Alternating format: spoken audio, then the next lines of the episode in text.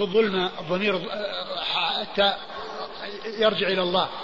هنا فيه ضمائر ترجع إلى الله ولكن ما فيه في أوله الصيغة التي يعرف بها الحديث القدسي التي هي قال الله آه، يقول رسول قال الله تعالى كذا أو قال فيما يرويه عن ربه قال صلى الله فيما يرويه عن ربه أنه قال كذا وكذا. يعني آه، فيه فيه ضمائر التكلم من الله عز وجل وهي وهي, وهي علامة الحديث القدسي لكن هذا ليس فيه الصيغة التي تدل على الحديث القدسي التي تسبق الحديث. نعم.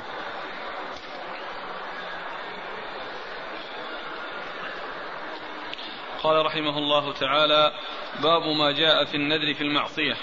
قال حدثنا القعنبي عن مالك عن طلحة بن عبد الملك الأيلي عن القاسم عن عائشة رضي الله عنها أنها قالت قال رسول الله صلى الله عليه وآله وسلم من نذر أن يطيع الله فليطعه ومن نذر أن يعصي الله فلا يعصه. ثم أورد أبو داود هذا الباب وهو باب النذر في المعصية. نعم. باب النذر في المعصية يعني أنه لا يجوز. لا يجوز الإنسان أن ينذر وإذا نذر لا يجوز له الوفاء.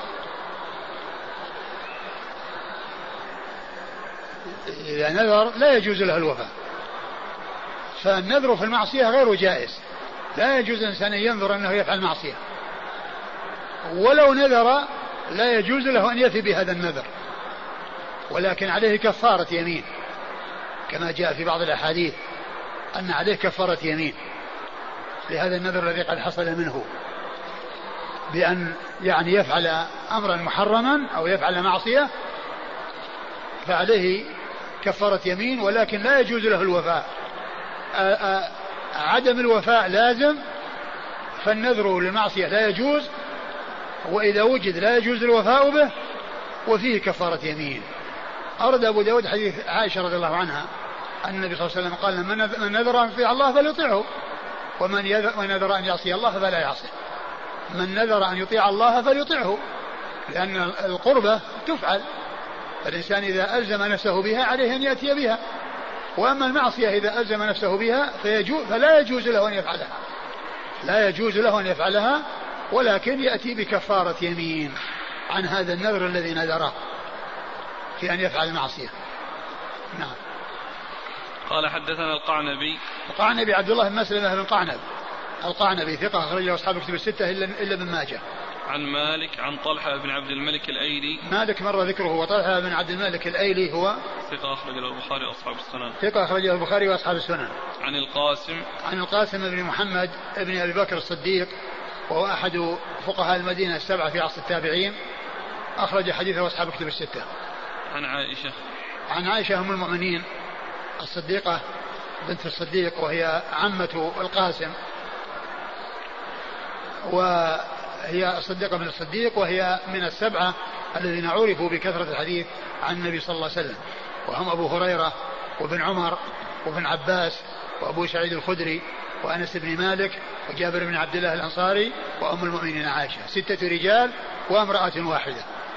وفيهم يقول السيوطي في الألفية والمكثرون في رواية الأثر أبو هريرة يليه بن عمر وأنس والبحر والبحر بن عباس. كالخدري وجابر وزوجة النبي. نعم. قال رحمه الله تعالى باب من رأى عليه كفارة إذا كان في معصية. قال حدثنا إسماعيل بن إبراهيم أبو معمر قال حدثنا عبد الله بن المبارك عن يونس عن الزهري عن أبي سلمة عن عائشة رضي الله عنها أن النبي صلى الله عليه وآله وسلم قال لا نذر في معصية وكفارته كفارة يمين. عد عد. قال حدثنا إسماعيل بن إبراهيم أبو معمر.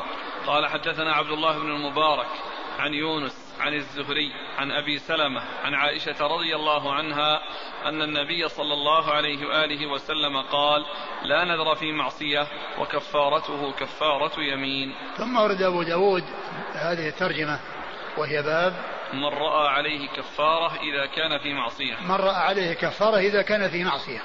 يعني إذا كان النذر في معصية. بعض أهل العلم يرى أنه لا كفارة عليه. ولكن جاءت الأحاديث في أن عليه كفارة ومن هذا الحديث؟ حديث عائشة رضي الله عنها. أن النبي صلى الله عليه وسلم قال لا نذر في معصية وكفارته كفارة يمين. لا نذر في معصية وكفارته كفارة يمين. لا نذر يعني تحريم للنذر ومنع للنذر ونفي للنذر أن يوجد هو في معصية. لا نذر يعني آه نافية للجنس الجنس النذر يعني لا نذر يحصل في معصية.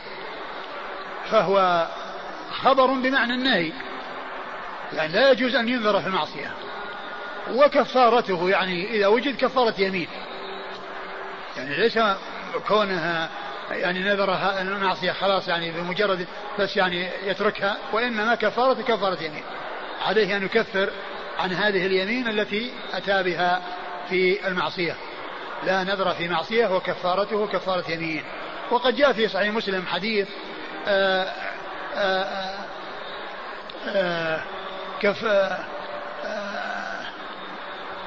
النذر كفارته كفارة يمين. حديث مطلق.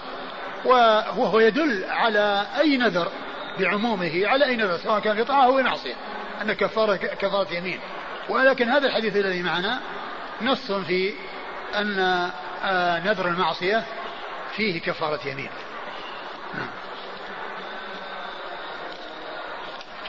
قال حدثنا إسماعيل بن إبراهيم أبو معمر. إسماعيل بن إبراهيم أبو معمر وهو القطيعي وهو ثقة. نعم خرج البخاري ومسلم وأبو داود والنسائي. ثقة خرج البخاري ومسلم وأبو داود والنسائي. ومسلم وأبو داود والنسائي. عن عن عبد الله بن المبارك. عن عبد الله بن المبارك المروزي وهو ثقة. أخرج له أصحاب كتب الستة عن يونس عن يونس بن يزيد الأيلي ثقة اخرجه أصحاب كتب الستة. عن الزهري عن الزهري محمد بن مسلم بن عبيد الله بن شهاب الزهري ثقة فقيه اخرجه أصحاب كتب الستة. عن أبي سلمة عن أبي سلمة بن عبد الرحمن بن عوف المدني ثقة فقيه أخرجه أصحاب كتب الستة. عن عائشة. عن عائشة أم المؤمنين رضي الله عنها وأرضاها وقد مر ذكرها. صحيح. نعم الحديث صحيح. قول الخطابي لو صح هذا الحديث. لا هو صحيح. الحديث صحيح وإسناده يعني في غاية الوضوح قال حدثنا ابن السرح قال حدثنا ابن وهب عن يونس عن ابن شهاب بمعناه وإسناده قال نعم بعد شيء ما لا ما يتعلق القلب. قال أبو داود سمعت أحمد بن الشبوية يقول قال ابن المبارك يعني في هذا الحديث حدث أبو سلمة فدل على أن الزهري لم يسمعه من أبي سلمة. وقال أحمد بن محمد وتصديق ذلك ما حدثنا أيوب يعني بن سليمان. ثم آه، أورد أبو داود آه، يعني الحديث من طريق أخرى وقال بإسناده ونحوه. بمعناه وإسناده. بمعناه وإسناده. بمعنى الحديث وإسناد الحديث. نعم. والرجال حدثنا ابن السرح. ابن السرح أحمد أحمد بن محمد بن السرح هو ثقة. أحمد أحمد بن عمرو. أحمد بن عمرو بن السرح وهو ثقة أخرجه مسلم. أبو داود أبو داود والنسائي وابن ماجه. عن ابن وهب عن يونس عن ابن شهاب. عن يونس مر ذكرهم وابن شهاب مر ذكره. قال أبو داود سمعت أحمد بن شبوية يقول قال ابن المبارك يعني في هذا الحديث حدث أبو سلمة فدل على أن الزهري لم يسمعه من أبي سلمة. آه قال يعني آه آه في يعني آه، أن أن أن الزهري قال حدث أبو سلمة. فإذا قوله حدث أبو سلمة يعني يفهم منه أن الزهري لم يسمعه من أبي سلمة. لم يسمعه من أبي سلمة. نعم. قال أبو داود سمعت أحمد بن شبوية. أحمد بن شبوية هو أحمد بن محمد بن ثابت المروزي. يأتي ذكره يعني أحمد بن محمد وفي بعضها أحمد بن شبوية وهو شخص واحد. أحمد بن محمد أحمد بن شبوية أحمد بن محمد بن ثابت أحمد بن محمد المروزي هو شخص واحد. وهو ثقة أخرج له أبو داود. يقول قال ابن المبارك يعني في هذا الحديث حدث أبو سلمة فدل على أن الزهري لم يسمعه من أبي سلمة. وقال أحمد بن محمد. أحمد محمد هو بن شبوية اللي راح. وتصديق ذلك ما حدثنا أيوب يعني ابن سليمان. أيوب بن سليمان إيش؟ ابن بلال القرشي نعم ثقة. ثقة أخرج له. البخاري وأبو داود والترمذي والنسائي. البخاري وأبو داود والترمذي والنسائي. قال أبو داود سمعت أحمد بن حنبل يقول أفسدوا علينا هذا الحديث. قيل له وصح إفساده عندك وهل رواه غير ابن أبي أويس؟ قال أيوب كان أمثل, كان أمثل منه. يعني أيوب بن سليمان بن بلال وقد رواه أيوب. قال أبو داود سمعت أحمد بن حنبل يقول أحمد بن حنبل يعني الإمام المعروف المشهور أحد أصحاب المذاهب الأربعة. حديثه عند أصحاب كتب الستة. يقول أفسدوا علينا هذا الحديث. نعم. قيل له وصح إفساده عندك وهل رواه غير ابن أبي أويس؟ قال وهل رواه؟ وهل رواه غير ابن أبي أويس؟ نعم. قال أيوب كان أمثل منه. ابن أبي أويس ابن أبي أويس آه، هو ممن رواه. وأيوب بن سليمان بن بلال أيضا هو ممن رواه. نعم. أيوب أمثل منه. إيه، نعم من أبي أبي أويس. يعني أيوب بن سليمان بن بلال وقد رواه أيوب.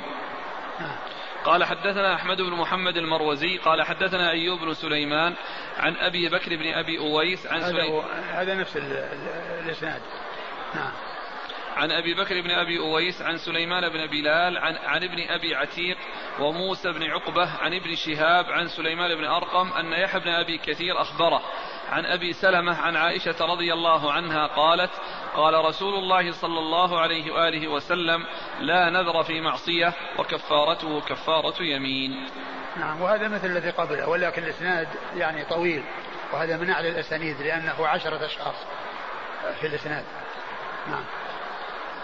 قال حدثنا أحمد بن محمد المروزي عن أيوب بن سليمان عن أبي بكر بن أبي أويس. أبي بكر بن أبي أويس هو عبد الله أو محمد؟ عبد الحميد بن عبد الله. عبد الحميد عبد الحميد بن عبد الله وهو؟ ثقة أخرج أصحاب الكتب إلا ابن ماجه. ثقة أخرج أصحاب الكتب الستة إلا ابن ماجه. عن سليمان بن بلال.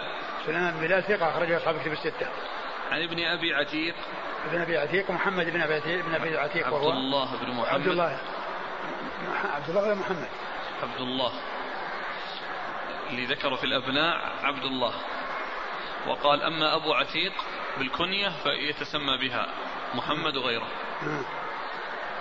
عبد الله بن أبي عتيق. عبد الله بن محمد بن عبد الرحمن بن أبي بكر. أيوة. صدوق رجل البخاري ومسلم والنسائي بن ماجه. نعم صدوق رجل البخاري ومسلم والنسائي بن ماجه. وموسى بن عقبة. موسى بن عقبة آه، المدني ثقة أخرجه أصحاب الكتب الستة. عن ابن شهاب. من هؤلاء في طبقة واحدة يعني من حيث الرواية. نعم عن ابن شهاب مر ذكره. عن سليمان بن أرقم. سليمان بن أرقم هذا ضعيف. أخرج له أبو داود والترمذي والنسائي. أبو داود والترمذي والنسائي. عن يحيى بن أبي كثير. يحيى بن أبي كثير اللمامي ثقة أخرجه أصحاب الكتب الستة. عن أبي سلمة عن عائشة. عن أبي سلمة عن عائشة وقد مر ذكرهما. قال أحمد بن ح... قال أحمد بن محمد المروزي إنما الحديث حديث إنما الحديث حديث علي بن ابن المبارك. علي بن المبارك هو. عن نكمل يا شيخ. إنما الحديث حديث علي بن المبارك عن يحيى بن أبي كثير عن محمد بن الزبير عن أبيه عن عمران بن حسين رضي الله عنهما عن النبي صلى الله عليه وآله وسلم. أراد أن سليمان بن أرقم وهم فيه وحمله عنه الزهري وأرسله عن أبي سلمة عن عائشة رحمها الله. قال وإنما الحديث عن قال أحمد بن محمد المروزي إنما الحديث حديث علي بن المبارك. أي نعم أنه جاء من طريق عبد الله بن علي بن المبارك وهو وهو ثقة. ثقة أخرج أصحاب الكتب. أخرج أصحاب الكتب الستة. عن يحيى بن أبي كثير نعم. عن محمد بن الزبير. محمد بن الزبير هو؟ متروك متروك نعم أخرج له. أبو داود في المراسيل والنسائي. أبو داود في المراسيل والنسائي لأن هنا يعني من أجل أنه يعني إجابة في في التعليق. نعم. ها؟ إيش؟ اللي هو؟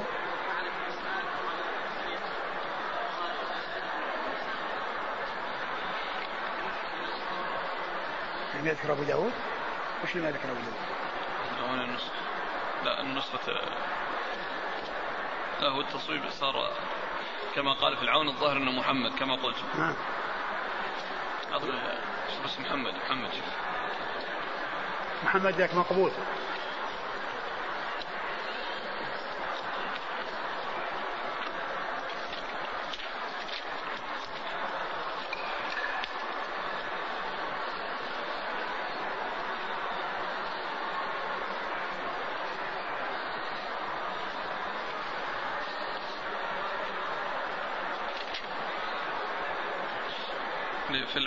نص على أن محمد كما ذكرت. نعم. محمد بن أبي عتيق كما في رواية النسائي. وهو مقبول. مقبول نعم. أخرج له. البخاري وأبو داود والترمذي والنسائي. البخاري وأبو داود والترمذي والنسائي.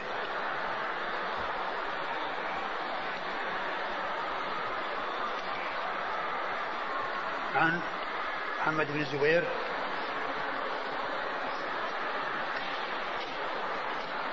بن الزبير متروك. عن أبيه.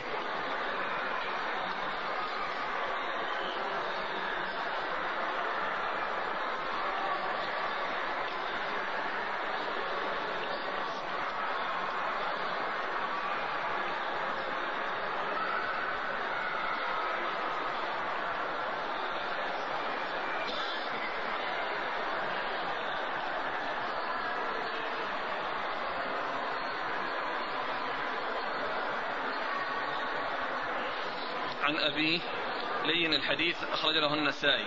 لين الحديث أخرج له النسائي. عن عمران بن حصين يعني ما أخرج له أبو داود لأنه معلق. نعم. عن عمران بن حصين أبو نجيد صحابي أخرج له أصحاب كتب الستة. أراد أن سليمان بن أرقم وهم فيه وحمله عنه الزهري وأرسله عن أبي سلمة عن عائشة. لكنه صحيح. الطريقة الأولى يعني صححها الباني والطريقة الثانية قال إنها يعني إنها صحيحة بما قبله. وموجود في صحيح مسلم آه، بلفظ عام وهو كفارة النذر كفارة يمينه. يعني بس إنه مطلق ليس فيه ذكر المعصية. وابن القيم قال إنه يشمل يعني يشمل الطاعة ويشمل المعصية. حديث حديث مسلم. وقال إنه جاء عن بعض الصحابة. عدد من الصحابة أنهم قالوا ان ان أن نذر المعصية فيه كفارة يمين. ولا شك إن كونها تلزمه أنه يلزم هذا فيه تأديب. يعني حتى لا يمر مثل هذا الشيء بسلام. دون أن يكون له تأثير ودون أن يكون له تبعات ودون أن يعني يتحمل شيء يعني في ماله بسبب يعني هذا النذر الذي لا يجوز الذي هو نذر المعصية.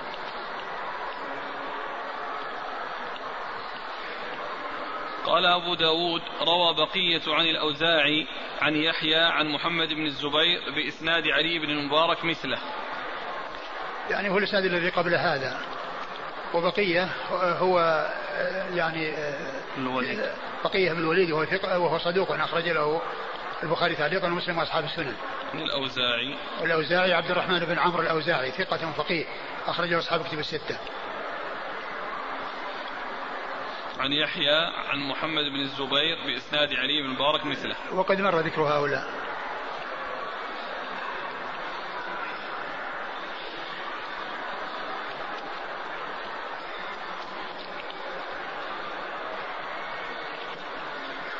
قال حدثنا مسدد قال حدثنا يحيى بن سعيد القطان قال أخبرني يحيى بن سعيد الأنصاري قال أخبرني عبيد الله بن زحر أن أبا سعيد أخبره أن عبد الله بن مالك أخبره أن عقبة بن عامر رضي الله عنه أخبره أنه سأل النبي صلى الله عليه وآله وسلم عن أخت له نذرت أن تحج حافية غير مختمرة فقال مروها فلتختمر ولتركب ولتصم ثلاثة أيام. ثم ورد أبو داود حديث عقبة بن عامر الجهني رضي الله عنه أنه سأل النبي صلى الله عليه وسلم عن أخت له نذرت أن تحج حافية غير محتمرة و وإيش بعد؟ أن تحج حافية غير مختمرة فقط. إيه، حافية غير محتمرة فالنبي صلى الله عليه وسلم قال مروها فلتختمر ولتركب. يعني آه يعني هذا النذر الذي هو عدم الاختمار آه، نذر معصية. وكذلك يعني إن آه، كونها حافيه يعني ليس على نهال وتمشي يعني في مضرة ومشقة عليها وجاء في بعض الروايات يعني آآ آه، آآ آه، يعني كونها عاجزة أو يعني إنها غير قادرة فالرسول صلى الله عليه وسلم أمر يعني قال امروها فلتركب ولتختمر يعني تركب لأن هذا شيء يعود عليها بالمضرة وتختمر لأنها نذرت أن لا تختمر وهذا نذر معصية. وليس ثم قال إيش ولتصوم؟ نعم ولتصوم ثلاثة أيام. ولتصوم ثلاثة أيام. يعني قيل هذا أن المقصود منه أنه يعني أن أنه كفارة يمين ولكن يعني كونها غير قادرة أو أنه مبني على أنها غير قادرة. والصيام ثلاثة أيام إنما يؤتى به عندما يعجز عن الرقبة وعن إطعام عشرة مساكين أو كسوة عشرة مساكين. ومن أهل العلم من قال إن هذا يعني أنها فدية وأنه يعني شيء يتعلق بال يعني بالهدي لأنه جاء في بعض الروايات أنها تهدي وأنها يعني تذبح هديا. فمن أهل العلم من قال إن, إن, إن هذه الثلاث الأيام أنها بدل من الهدي ومنهم من قال إنها يعني كفارة يمين ولكنها يعني حيث يكون العجز عن الشيء الذي قبلها حيث يكون العجز عن الشيء الذي قبلها. وشيخ الألباني ضعف الحديث من أجل بهذه الزيادة التي هي تتعلق بكفارة بصيام ثلاثة أيام. وقال إن أن هذه جاءت من طريق عبد الله بن بن زحر. نعم. عبد الله اسمه. عبيد الله بن عبيد الله بن زحر قال وهو يعني متكلم فيه. لكن يعني إن آه إن إن صح فهو محمول على أنه يعني إما بدل آه أنها غير قادرة على الإطعام ومن أهل العلم من من قال كما جاء في بعض الروايات الصحيحة التي ستأتي أنه أمرها أن تهدي. نعم فتكون بدل الهدي.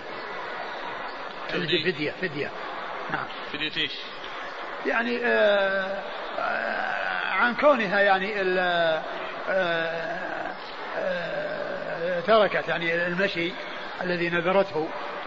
ولا أدري يعني وجهه يعني من ناحية لأن النذر يعني ما جاء فيه لأن كفاره كفاره يمين. وأما كونها يعني آه فدية فقد ذكر بعض العلم أن هذا على سبيل الاستحباب أنها تذبح واديا كما سيأتي بعض الحديث الروايه الصحيحه من حديثها. لأن هذا على سبيل الاستحباب وليس على سبيل الإلزام. لكن هي تلزمها الكفارة ما دام أنها خالفت نذرها. هو هو الذي يظهر نعم لأن لا نذر في معصية الله وكفارة وكفارة يمين قال حدثنا مسدد عن يحيى بن سعيد القطان يحيى بن سعيد القطان البصري ثقة أخرجه أصحاب كتب الستة. عن يحيى بن سعيد الأنصاري. يحيى بن سعيد الأنصاري المدني ثقة أخرجه أصحاب كتب الستة. عن عبيد الله بن زحر. عن عبيد الله بن زحر وهو صدوق يخطئ. نعم البخاري في المفرد وأصحاب السنن. أخرجه البخاري في المفرد وأصحاب السنن. عن أبي سعيد. عن أبي سعيد وهو الرعيني وهو أبو سعيد. جعثل بن هاعان. جعثل بن هاعان وهو صدوق أخرجه أصحاب السنن. صدوق أخرجه أصحاب السنن. عن عبد الله بن مالك. عن عبد الله بن مالك وهو ثقة أخرج أصحاب الكتب. ثقة أخرج له أصحاب الكتب الستة. أصحاب الكتب الستة. عبد الله بن مالك إيش؟ الجيشاني. الجيشاني. أخرج أصحاب الكتب. في عبد الله بن مالك اليحصبي. إيه فيه يقال هو أبو تميم المتقدم. وأبو تميم المتقدم هو عبد الله بن مالك الجيشاني. أيوه. وش وش قال في هذا وفي هذا؟ في عبد الله بن مالك اليحصبي آه المصري صدوق صدوق أصحاب السنن. صدوق؟ صدوق أصحاب السنن. نعم والثاني؟ قال عبد الله بن مالك بن أبي الأسحم أبو تميم الجيشاني مشهور بكنيته المصري ثقة مخضرم. نعم. من الثانية أخرج له. ما رمز له بأصحاب الكتب الستة ثم قال قد. يعني أبو داود في القدر. أصحاب الكتب الستة. طيب. نعم. وأبو داود رمز له بقد. يعني كيف؟ يعني كل أصحاب الكتب الستة ما عدا أبو داود في القدر؟ أي. نعم. يعني هذا يمكن يكون أو يعني على أنه ذاك اللي هو اليحصبي إلا إذا كانوا يعني شخص واحد لكن هذاك مصري وهذا كلهم مصريين. كلهم مصريين؟ نعم. أيه.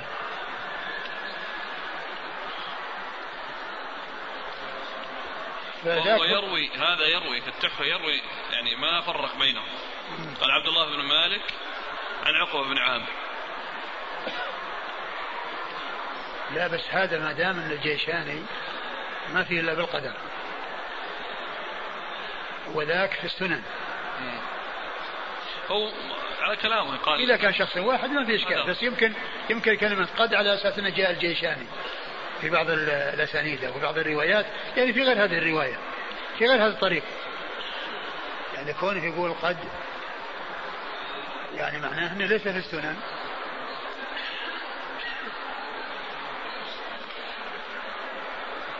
هنا كلام العون.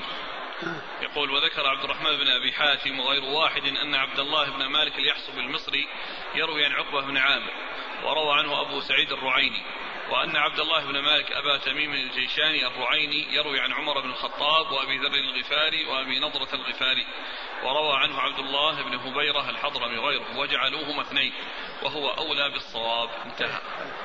يعني معناه إذا كان أولى بالصواب فهو الأول. اللي هو اليحصبي ثم أيضا كون هذا يعني رمز له بقد وذاك رمز له ب يعني بدال الذي هي السنن والحديث معنا في السنن. والحديث معنا في السنن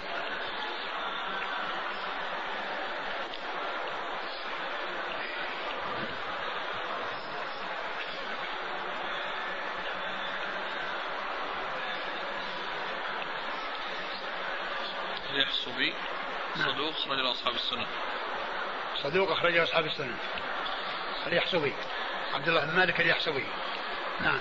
عن عن عقبة بن عامر. عقبة بن عامر الجهني رضي الله عنه. وهو صحابي أخرجه أصحاب كتب الستة.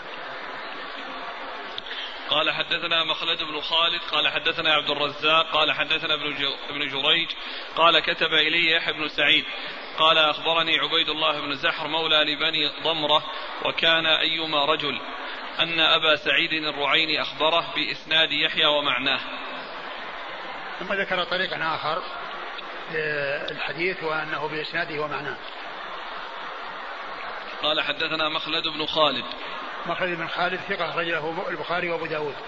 مسلم وأبو داود. مسلم وأبو داود. عن عبد الرزاق. عبد الرزاق بن همام الصنعاني اليماني ثقة. أخرجه أصحاب كتب الستة. عن ابن جريج. بن جريج عبد الملك بن عبد العزيز بن جريج المكي ثقة. أخرجه أصحاب كتب الستة. قال كتب إلي يحيى بن سعيد. كتب إلي يحيى بن سعيد وهو الأنصاري. عن عبيد الله بن زحر. عن عبيد الله بن زحر مر ذكره. وكان أيما رجل. يعني هذا ثناء عليه. يعني نعم الرجل. أن أبا سعيد الرعيني أخبره بإسناد يحيى ومعناه. نعم. قال حدثنا حجاج بن أبي يعقوب قال حدثنا أبو النضر قال حدثنا شريك عن محمد بن عبد الرحمن مولى آل طلحة عن كريب عن ابن عباس رضي الله عنهما أنه قال جاء رجل إلى النبي صلى الله عليه وآله وسلم فقال يا رسول الله إن أختي نذرت يعني أن تحج ماشية. فقال النبي صلى الله عليه وآله وسلم إن الله لا يصنع بشقاء أختك شيئا فلتحج راكبة ولتكفر عن يمينها. ثم ورد أبو داود حديث ابن عباس. حديث عباس رضي الله تعالى عنهما أن رجلا جاء إلى النبي صلى الله عليه وسلم وقال إن أخته نذرت أن تحج ماشية فقال إن الله لا يصنع بشقاء أختك شيئا يعني كونها تعذب نفسها وتتعب نفسها تتقرب إلى الله عز وجل. الله الله عز وجل يعني يسر للناس يعني في عباداتهم وأنهم يأتون ما يطيقون ولا يكلفون ولا ولم يكلفهم ما يطيقون وهي شقت على نفسها وأتعبت نفسها. فعملها يعني غير مشروع وغير صحيح وأن عليها إيش؟ قال فلتحج راكبة وتكفر عن يمينها؟ فلتحج راكبة ولتكفر عن يمينها؟ يعني أنها تحج أنها تركب والمشي الذي نذرته تتركه وتكفر عن يمينها. تسمية النذر يمين. لأنها يعني حكم حكم اليمين من ناحية لزومه ولزوم الكفارة به. لزومه إذا كان طاعة ولزوم الكفارة به. يعني صنيع المؤلفين في الجمع بينهما له دليل من السنة. أنه في الأول قالت قال إن أختي نذرت. نعم. ثم قال ولتكفر عن يمينها. يعني معناه بمعنى بمعنى اليمين من حيث الإلزام. لأن هذا ألزم نفسه وهذا ألزم نفسه. يمكن. يمكن أن يكون نذرها بيمين لكن حتى لو لم يكن بيمين فيعني لأن حكم حكم اليمين. قال ولهذا جاء بالحديث كفارة النذر كفارة يمين قال حدثنا حجاج بن أبي يعقوب. حجاج بن أبي يعقوب ثقة. مسلم أبو داود. أخرجه مسلم وأبو داود. عن أبي النضر. عن أبي النضر وهو هاشم بن القاسم. هاشم القاسم وهو ثقة أخرجه أصحاب كتب الستة. عن شريك. عن شريك بن عبد الله النخعي الكوفي وهو صدوق يخطئ كثيرا أخرج حديث البخاري تعليقا ومسلم وأصحاب السنن عن محمد بن عبد الرحمن مولى آل طلحة. محمد بن عبد الرحمن مولى آل طلحة وهو ثقة أخرج البخاري في الأدب المفرد ومسلم وأصحاب السنن ثقة أخرجه البخاري في الأدب المفرد ومسلم وأصحاب السنن عن كريب. عن كريب مولى ابن عباس وهو ثقة أخرجه أصحاب كتب الستة. عن ابن عباس رضي الله تعالى عنهما وهو أحد العباد الأربعة من الصحابة وأحد السبعة المعروفين بكثرة الحديث عن النبي عليه الصلاة والسلام. قال حدثنا محمد بن المثنى قال حدثنا أبو الوليد قال حدثنا همام عن قتادة عن عكرمة عن ابن عباس رضي الله عنهما أن أخت عقبة بن عامر نظرت أن تمشي إلى البيت فأمرها النبي صلى الله عليه وآله وسلم أن تركب وتهدي هديا. ثم ورد أبو داود حديث عقبة بن عامر عقبة بن عامر الجهني من طريق أخرى.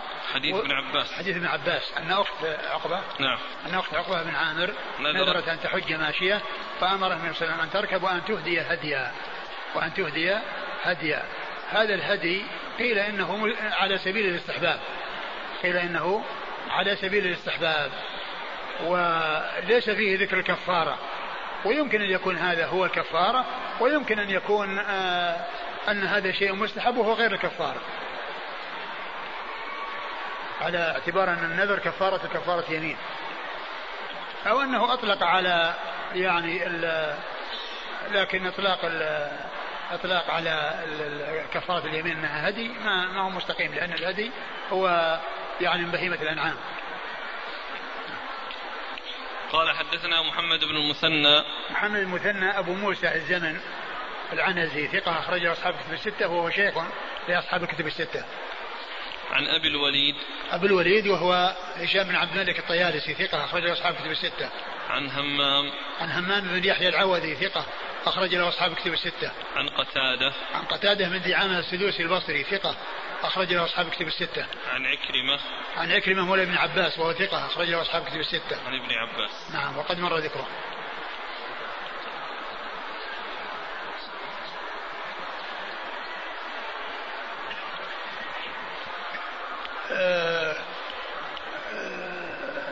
هذا ك- أقول ذاك لازم أقول ذاك لازم لمن كان متمتعا أو قارنا. لكن هذا ما في شيء يفيد التمتع والقران. ثم إن آه، ذكر الهدي في هذا آه، آه، معلوم أن كل من يكون متمتعا أو قارنا فالهدي لازم له بنص القرآن. الهدي لازم له بنص القرآن. وقد يكون الحج إفراد وهنا ما ذكر إلا الحج.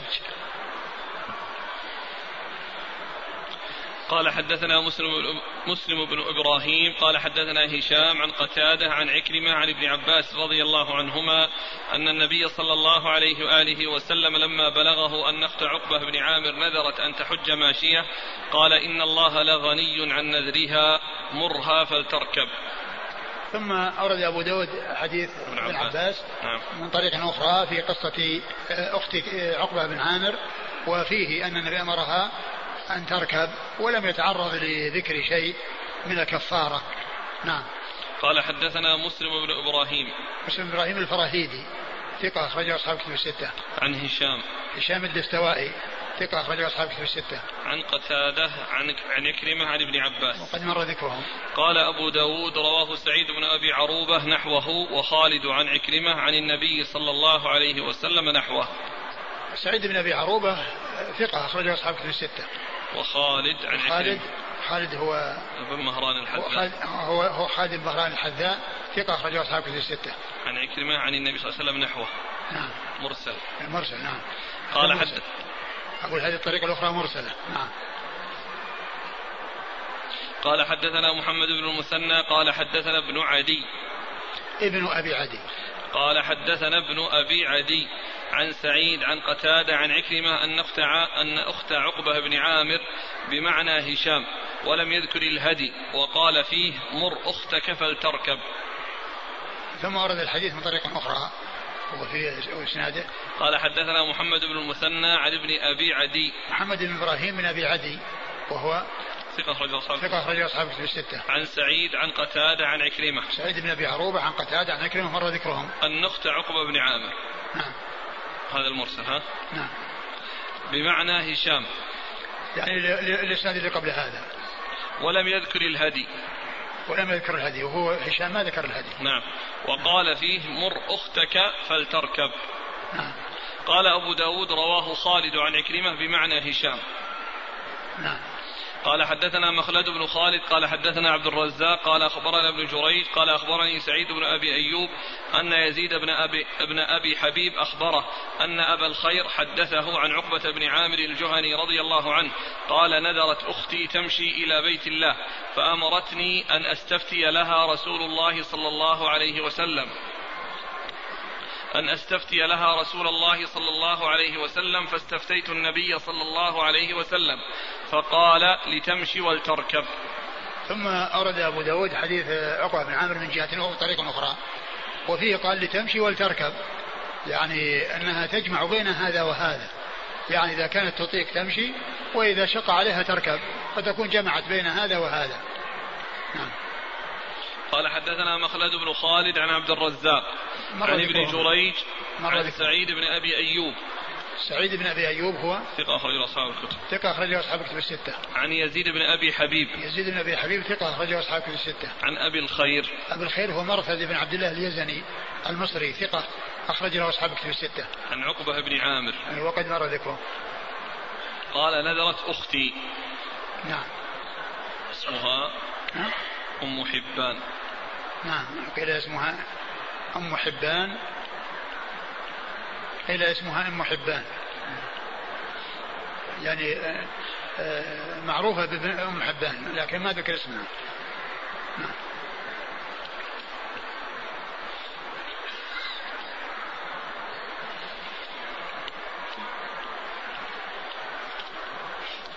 قال حدثنا موسى بن إسماعيل قال حدثنا وهيب قال حدثنا أيوب عن عكرمة عن ابن عباس رضي الله عنهما قال بينما النبي صلى الله عليه وآله وسلم يخطب إذا هو برجل قائم في الشمس فسأل عنه قالوا هذا أبو إسرائيل. والله تعالى أعلم وصلى الله وسلم وبارك على عبده ورسوله نبينا محمد وعلى آله وأصحابه أجمعين.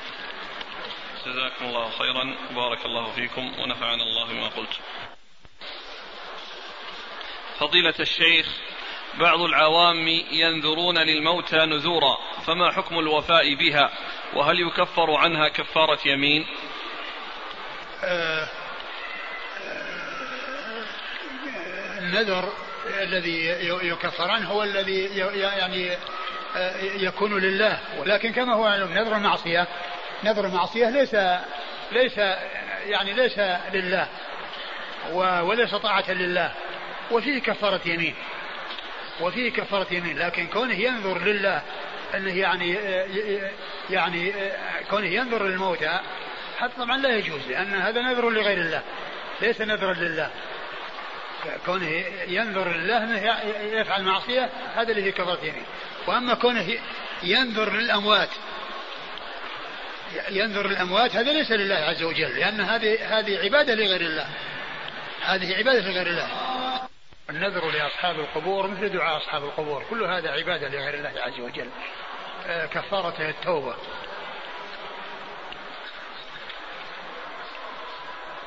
وهذا يقول هل يجوز النذر للحجرة النبوية؟ لا. لا يجوز. لا يجوز أن ينذر الحجرة النبوية. والإنسان يعني إذا أراد أن يحسن إلى الفقراء والمساكين يعطي الفقراء والمساكين. ما يروح يأتي بشيء يعني يرميه بالحجرة أو ينذر بالحجرة أنه يعني يلقي في الحجرة. طبعا هذا كل ذلك لا يجوز. إذا نذر العبد أن يصوم الخميس والاثنين ما دام حيا فتبين له الآن عدم الإمكانية لعجزه في آخر حياته. هل له أن يكفر ويل... إذا عجز يكفر. إذا عجز يكفر وإذا تمكن من الاستمرار وكان يمكنه ذلك فليفي بنذره.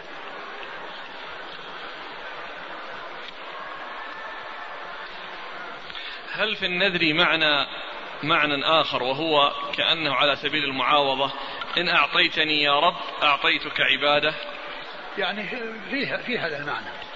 أقول في هذا المعنى لأنه ما هو متصدق إلا في مقابل.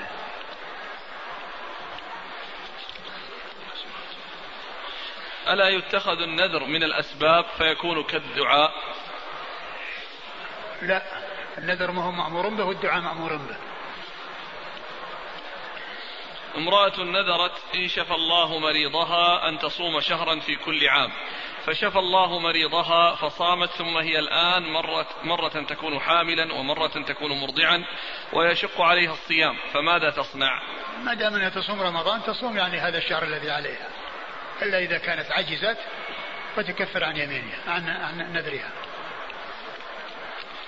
إذا نذر في معصية ثم فعل المعصية هل عليه كفارة يمين؟ نعم يجب عليه أن يكفر لأن النذر ناصية أصلا الوفاء لا يجوز.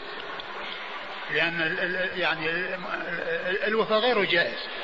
بل يجب عليه أن يترك وأن يكفر ولو فعل عليه أن يكفر لأنه نذر نذر معصية. هو فعل الآن معصية يقول وقعت. أنا أقول يعني يجب عليه النذر عليه الكفارة. مع مع أنه وقع. نعم ولو كان وقع. لأن هذا فعل محرم لأنه لا يجوز لا هذا ولا لا يجوز النذر ولا يجوز الوفاء. هل للنذر؟ يعني هذا فيه تأديب. وجوب الكفارة عليه فيه تأديب لأنه ما يفعل هذا الفعل. ولا يقدم على هذا الفعل. ولو كان أنه يعني آه أنه المسألة ما تختص إلا إذا إذا امتنع. يعني معناه أنه يمكن يقدم على الفعل المحرم لأجل يتخلص من الكفارة. هل للنذر صيغة معينة؟ ما فيه لا كونه يعني شيء لله عز وجل إما بمقيد أو غير مقيد. لله علي إن شاء الله مريضي أن أعمل كذا وكذا. أو لله علي أن أحج يعني آه، حجة. أو لله علي أن أعتكف يعني عشرة أيام وما إلى ذلك وإن لم يقيدها هو المهم أن يكون لله عز وجل. متى يلزم الوفاء بالنذر؟ هل يلزم بعد النذر مباشرة أم على التراخي؟ كما هو معلوم هذا يعني شيء آه، آه، آه، على حسب القدرة لأن هذا دين. والواجب عليه أن يفي يعني بهذا الدين. يعني متى أمكنه ذلك؟ إذا كان قادر لا يؤخر. لأن هذا مثل الإنسان اللي عليه دين يبادر إلى قضاء الدين.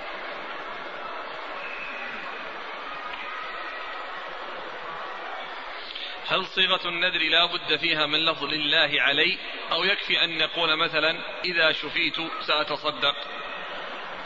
والله يعني يبدو أنه يمكن يعني إن لو قال إن شفى الله مريضي أتصدق. لو لو لو نقول لو لم يقل لله علي إن شفى الله مريضي لو قال إن شفى الله مريضي سأتصدق بكذا وكذا.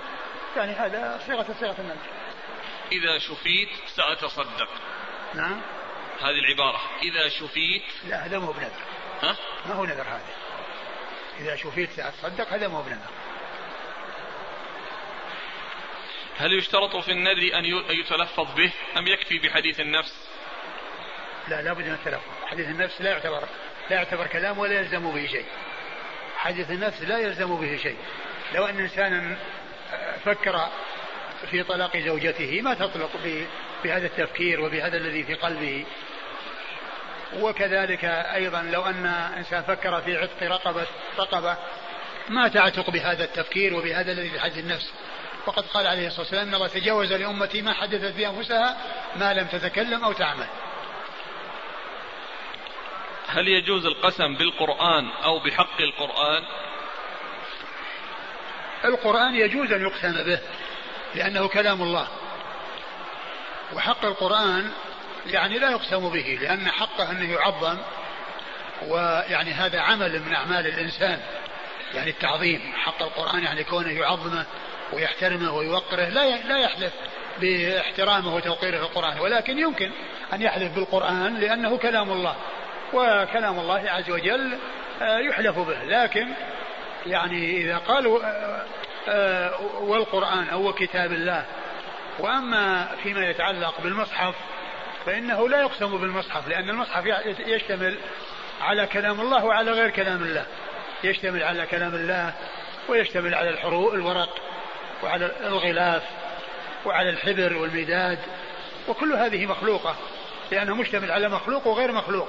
المصحف. فلا يحلف بالمصحف. والقرآن يحلف به لأن القرآن هو كلام الله عز وجل. هل إيمان الأنبياء والمرسلين يزيد وينقص أم يزيد فقط؟ آه، لا شك أنهم هم أكمل الخلق وأنهم يعني ليس عندهم إلا الكمال والنقصان يعني لا يرد عليهم وإنما وإنما يزيد ويكون عندهم الكمال. السؤال الأخير. بعض معلمات التحفيظ يضعن عطرا خفيفا قبل قبل الدرس أمام الطالبات وعند الإنكار عليهن قلنا إنه لا يلبث أن يزول ويغير رائحة العرق ولا دليل لمن ينكر علينا ذلك. فما توجيهكم؟ والله ما ينبغي التطيب يعني الشيء الذي يمكن أنه يعني تظهر المرأة. يعني من المدرسة وفيها هذه الرائحة لأن خروج المرأة متطيبة يعني هذا غير جائز. أقول غير جائز لكن هل صحيح أن هذا طيب أنه يعني ما يمكث وأنه يعني ما يتعدى الحال؟ إذا كان الأمر كذلك يمكن لكن قد يعني يكون آه، آه، يقدم على هذا الشيء ثم تكون النتيجة يعني بخلاف ذلك فتكون المرأة متعرضة للإثم وهي أنها تخرج متعطرة. ولذلك غير سائغ جزاكم الله خيرا وبارك الله فيكم ونفعنا الله ما قلتم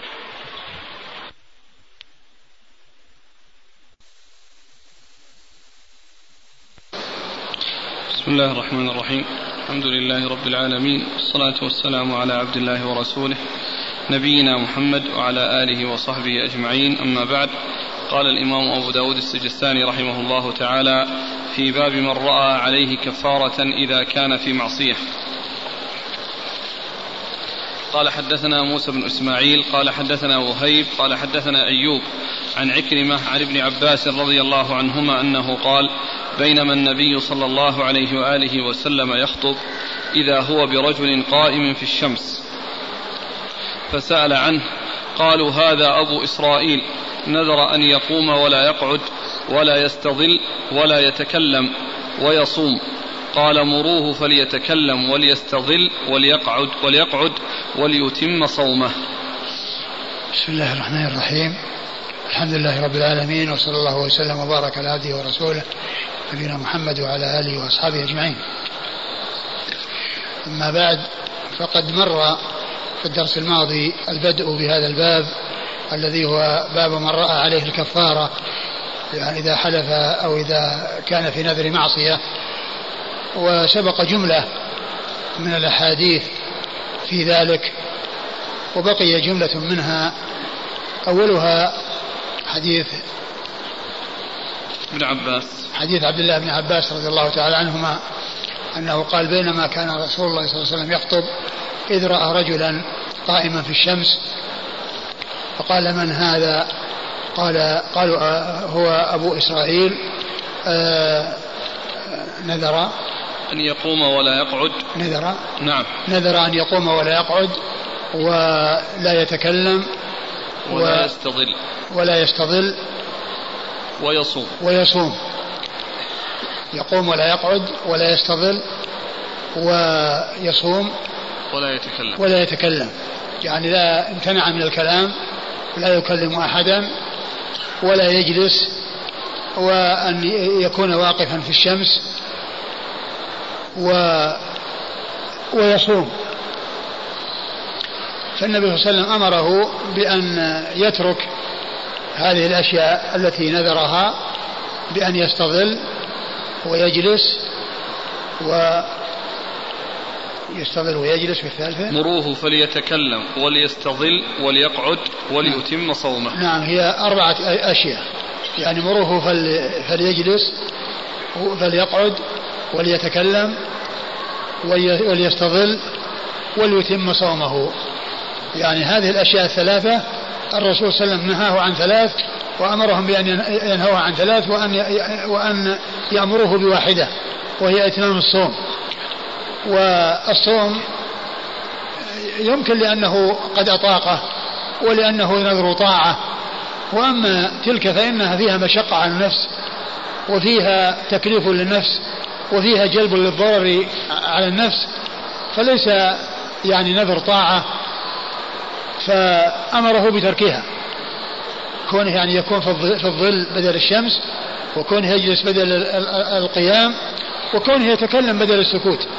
هذه أمور آه، آه، ليس له أن يأخذ أن يفعلها وأن يلزم نفسه بها لأن هذا من الإضرار بالنفس والإضرار بالصحة وليس فيه قربة لله عز وجل وأما الصيام ففيه قربة فأمره أن يتم الصوم و أو أمرهم بأن يأمره بأن يتم الصوم وأن يترك هذه الأمور التي فعلها وأن يصير إلى أضدادها وليس في الحديث شيء شيء ذكر الكفارة أو أنه آآ آآ أنه أمر بالكفارة. لكن وبعض أهل العلم الذين لا يرون الكفارة استدلوا بهذا الحديث وأمثاله على أنه لم تذكر الكفارة. لم تذكر الكفارة إذا قالوا لا نذر لا, لا كفارة في في نذر المعصية. ولكن آه، قد جاء ذكر الكفارة في أحاديث فهو ثابت وعدم ذكره في هذا الحديث لا يدل على نفيه لا يدل على نفيه بل الأدلة الدالة على إثباته هي المعتبرة وهي التي يعول عليها لأنها ثابتة عن رسول الله صلى الله عليه وسلم. نعم. قال حدثنا موسى بن إسماعيل. موسى بن إسماعيل التبوذكي البصري ثقة أخرج له أصحاب كتب الستة. عن وهيب. عن وهيب بن خالد ثقة أخرج له أصحاب كتب الستة. عن أيوب. عن أيوب بن أبي تميم السختياني ثقة أخرج له أصحاب كتب الستة. عن عكرمة عن عكرمة مولى ابن عباس وهو ثقة أخرج له أصحاب كتب الستة. عن ابن عباس. عن ابن عباس عبد الله بن عباس بن عبد المطلب ابن عم النبي صلى الله عليه وسلم وأحد العبادلة الأربعة وأحد السبعة المعروفين بكثرة الحديث عن النبي عليه الصلاة والسلام. نعم.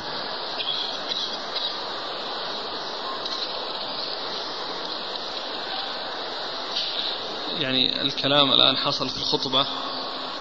نعم في الخطبة. ومعلوم أن تكلم الخطيب والكلام مع الخطيب لا بأس به.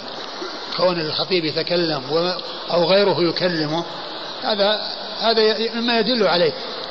وليس في شيء يتعلق ببيان الخطبة وإيش المراد بالخطبة لكن ذكر الحافظ بن حجر في الفتح عن الخطيب البغدادي في المبهمات أنه قال في جمعة أو يوم جمعة ولا أدري عن ثبوت يعني ثبوت ذلك لكن الكلام في خطبة الجمعة من الإمام ومن يكلم الإمام هذا ثابت لأنه جاء في قصة الرجل الذي جاء وقال يا رسول الله ادعو الله أن يغيثنا هلكت الأموال وانقطعت السبل. فالكلام مع الخطيب يوم الجمعة ثابت وكذلك أيضا لما جاء آه، رجل وجلس وقال له الرسول صلى الله عليه وسلم هل صليت ركعتين؟ قال لا. قال قم وصلي ركعتين وتجوز فيهما. وكذلك الرجل الحديث الذي فيه الرجل الذي جاء يقطع الصفوف ويمشي بين الصفوف والرسول صلى الله عليه وسلم يخطب فقال له اجلس فقد آذيت اجلس فقد آذيت. فكلام الخطيب والكلام مع الخطيب لا بأس به. يقول الأخ أليس في الحديث دلالة على رد من ابتدع عبادة؟ آه، إذا كان المقصود من ذلك أنه يعتقد أن أنه يريد أن أنه أن القيام يعني يريد أن يتعبد الله به يعني مجرد كونه واقف وأن يكون في الشمس لا شك. لأن هذا لا شك هذا من البدع. والرسول صلى الله عليه وسلم يقول كل بدعة ضلالة. هل يجوز التسمي أو التكني بإسرائيل أو بأبي إسرائيل؟ ما إيش المانع من هذا؟ ما يعلم شيء يمنع. لأن إسرائيل هو يعقوب. هو يعني المراد به يعقوب بن, بن إسحاق بن إبراهيم. هذا هو إسرائيل. ويعني آآ آآ اليهود والنصارى وأهل الكتاب يقال هم بنو إسرائيل لأنهم من من نسل يعقوب.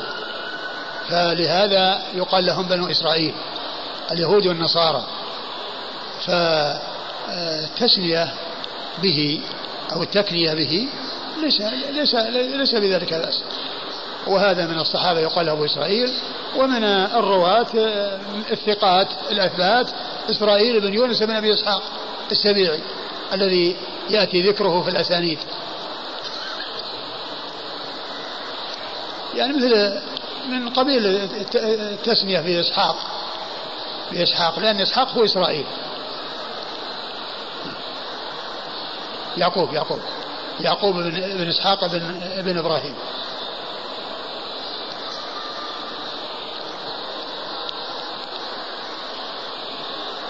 قال حدثنا مسدد قال حدثنا يحيى عن حميد الطويل عن ثابت البناني عن أنس بن مالك رضي الله عنه أن رسول الله صلى الله عليه وآله وسلم رأى رجلا يهادى بين ابنيه فسأل عنه فقالوا نذر أن يمشي فقال إن الله لغني عن تعذيب هذا نفسه وأمره أن يركب. ثم أورد أبو داود حديث أنس. أنس رضي الله عنه أن النبي صلى الله عليه وسلم راى رجلا يهادى بين رجلين. لأنها يعني ما يستطيع المشي بمفرده وإنما يلزمه رجلان واحد عن يمينه وواحد من شماله. وكان ذلك في الحج. قيل أنه نذر أن يحج ماشيا. وهو بهذه الصفة وبهذه الهيئة لا يستطيع أن يمشي وحده. وأولاده آه، يعني آه، يسندونه واحد من اليمين وواحد من الشمال فسأل عنه فقالوا إنه نذر أن يمشي فقال إن الله غني عن تعذيب هذا نفسه مروه فليركب.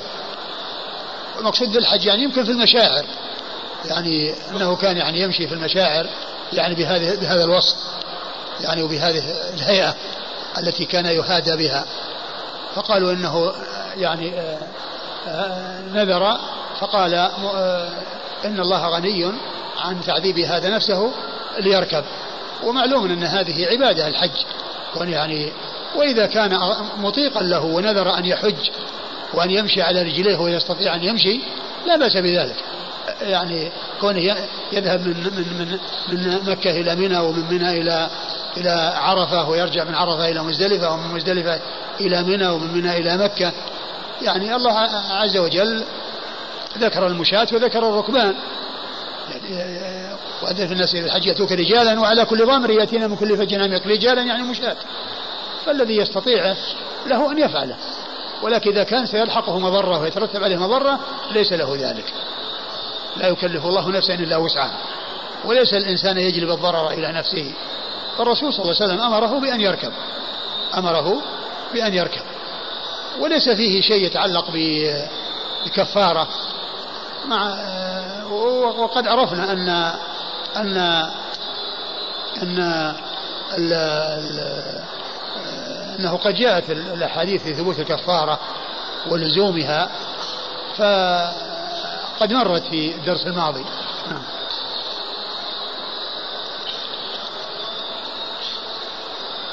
قال حدثنا مسدد.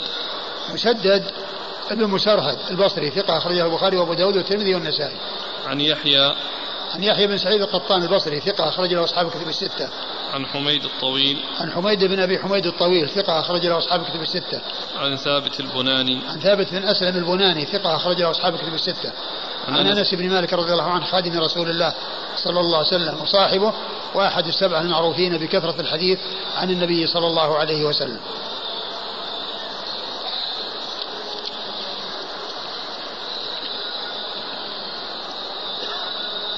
قال أبو داود رواه عمرو بن أبي عمرو عن الأعرج عن أبي هريرة رضي الله عنه عن النبي صلى الله عليه وآله وسلم نحوه. ثم ذكر أبو داود أنه جاء من طريق أخرى عن أبي هريرة. من طريق؟ نعم نعم. من؟ من طريق من؟ أبي هريرة. عمرو بن أبي عمرو. عمرو بن أبي عمرو عن الأعرج عن أبي هريرة. عمرو بن أبي عمرو هو؟ ثقة ربما وهم أخرجه أصحاب الكتب. ثقة ربما وهم أخرجه أصحاب الكتب الستة. عن الأعرج عبد الرحمن بن هرمز الأعرج ثقة أخرجه أصحاب الكتب الستة. عن أبي هريرة عبد الرحمن بن صخر الدوسي رضي الله عنه صاحب رسول الله صلى الله عليه وسلم وأكثر أصحابه حديثا.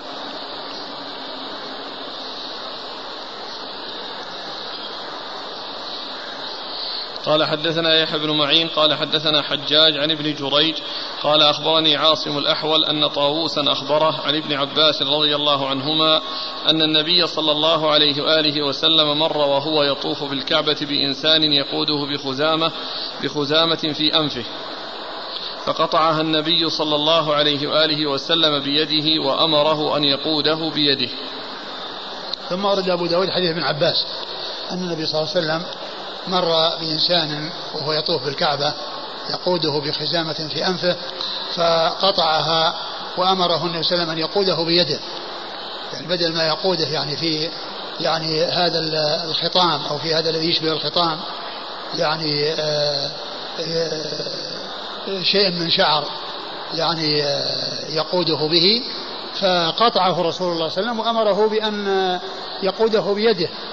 يعني إذا كان محتاجا للقيادة ويكون لكونه كفيفا أو لكونه عاجزا ويحتاج إلى من يساعده فإنه يكون ذلك بيده ولا يفعل ذلك بحبل أو ما إلى ذلك فيكون يشبه البهيمة التي تقاد بالحبال لأن هذا يعني غير سائغ يعني كونه يقاد بحبل. وذكر هنا آه، خزامة في أنفه ولا أدري إيش المقصود هنا بقوله بأنفه لأن معروف أنها أنهم كانوا يجعلون في الجمل أو الناقة اللي فيها آه، يعني آه، شدة و يعني جمل صعب آه، أنهم يعني يخرقون يعني في يعني عند أنفه أو يعني يربطونه بأنفه ويقودون به لشدة صعوبته. ويكون في ذلك يعني يعني منع لقسوته ولقوته ولهيجانه ول يعني شدته عليهم. ف يعني إذا كان آه، الأمر مع أنه ما أدري عن عن صحته هل يكون هذا في الإنسان أنه يعني يجعل في أنفه شيء يقاد به يعني هذا في صعوبة لأن لأن هذا يعني صعب جدا ولكن كونه يقاد بيده ويربط بيده حبل ويقاد به يمكن. وقد جاء في بعض الأحاديث أنه حبل في يده فالرسول صلى الله عليه وسلم قطعه قطعه. نعم. وجاء أنه, وجاء أنه نذر ذلك أنه يعني فعل هذا يعني أنه نذر ذلك. ما أدري إيش المقصود بالنذر. هل هو نذره يعني أن هذا يقوده أو أنه يقاد؟ ما أدري إيش الحقيقة في هذا. أظن ذكرها زاهد النسائي في في عون المعبود لعله في هذا.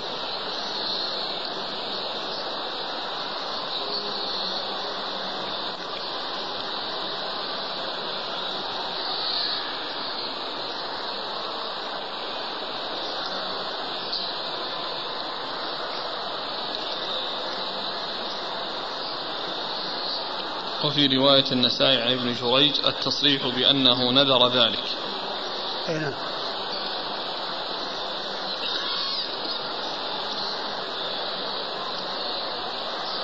قال حدثنا يحيى بن معين. يحيى بن معين ثقة أخرجه أصحاب كتب الستة. عن حجاج. عن حجاج بن محمد المصيصي الأعور وهو ثقة أخرجه أصحاب كتب الستة. عن ابن جريج عن ابن جريج عبد الملك بن عبد العزيز بن جريج المكي ثقة أخرجه أصحاب كتب الستة. عن عاصم الأحول عن عاصم الأحول عاصم بن سليمان أو عاصم نعم عاصم بن سليمان وهو ثقة أخرجه أصحاب كتب الستة. عن طاووس عن طاووس بن كيسان ثقة أخرجه أصحاب كتب الستة. عن ابن عباس ابن عباس وقد مر ذكره. الظاهر بكسر الخاء ها يا شيخ؟ إيش خزامة نعم كسر الضبط إذا غلط هنا. ها؟ وضع الضمة عليها خطأ إذا. لا هو في, في ذكروا أنها بكسر الخاء.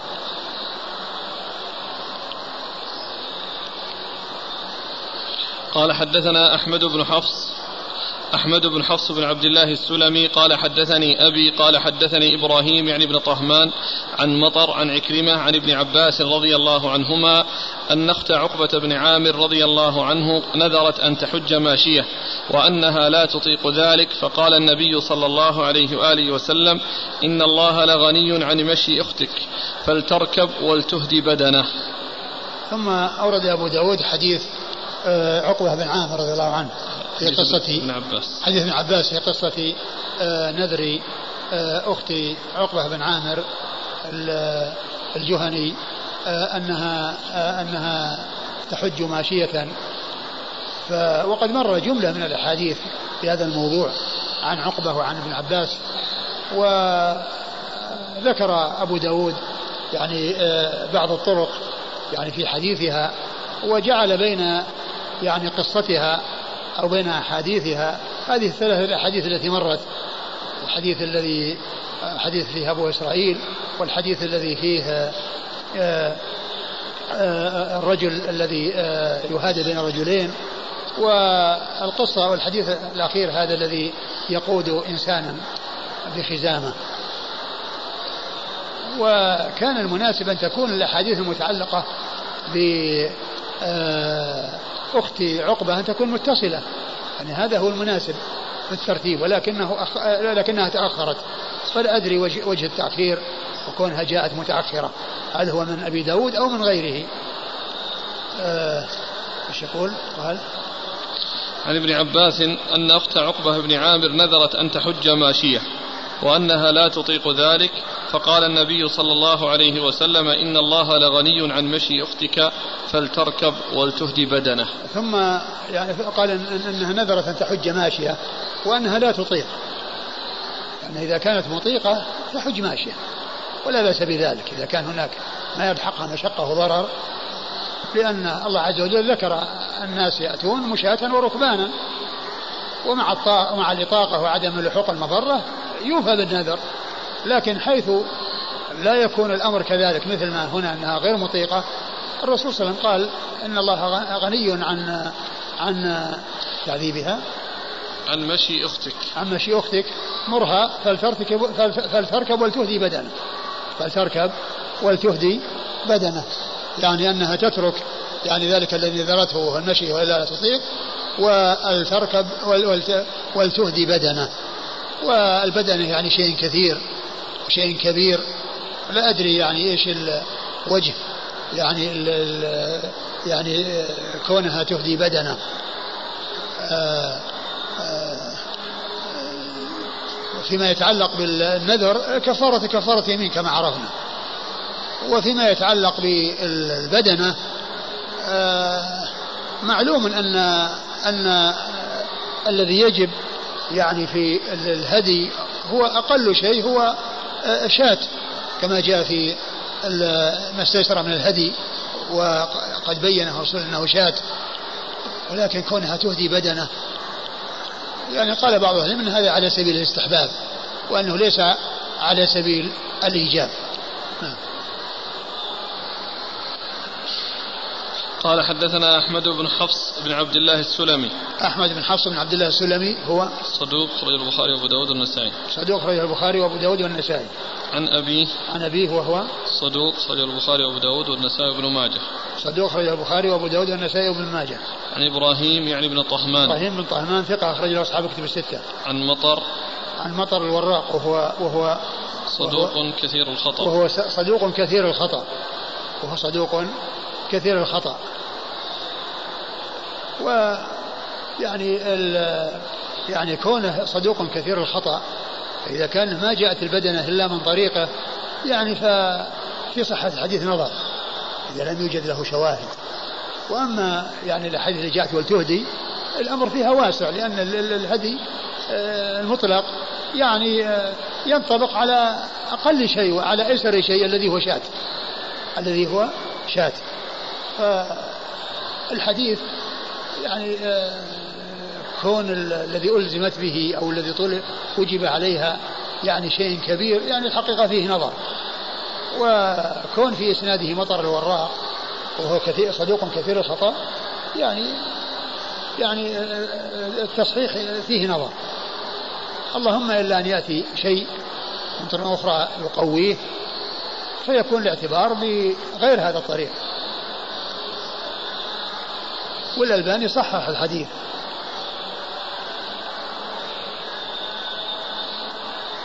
أخرجه البخاري تعليقا ومسلم أخرجه البخاري تعليقا ومسلم وأصحاب السنن وأصحاب السنن عن عكرمة عن ابن عباس. عن عكرمة مر عن ابن عباس مر ذكرهما.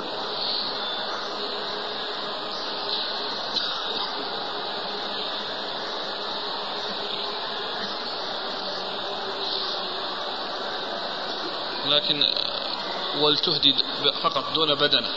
جاء مر في الحديث التي مرت بالأمس. فيها ولتهدي. يعني في درس أمس. وجه التخصيص. ويش؟ يعني الآن الكفارة.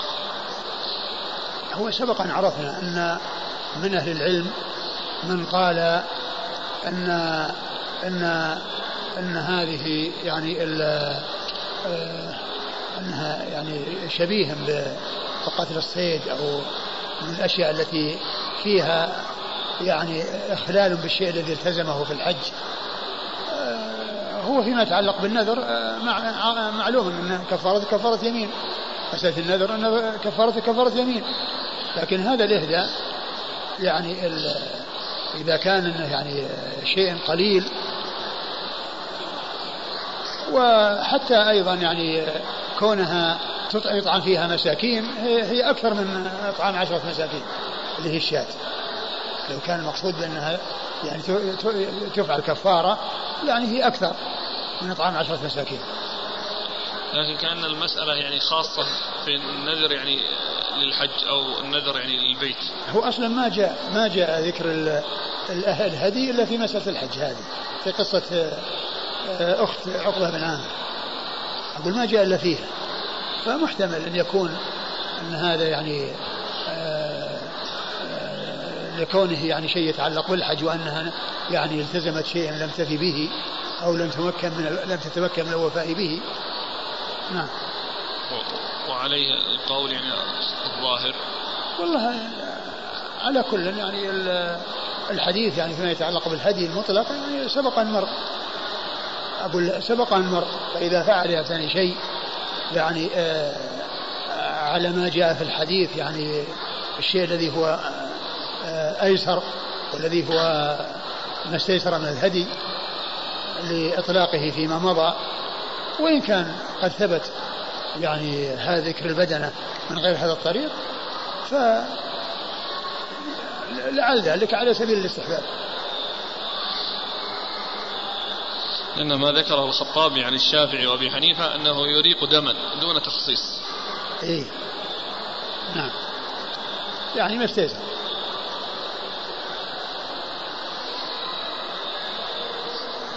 وكأنهم يريدون بهذا أنه يعني آه أنه يعني شيء يتعلق ب يعني بال بالحج.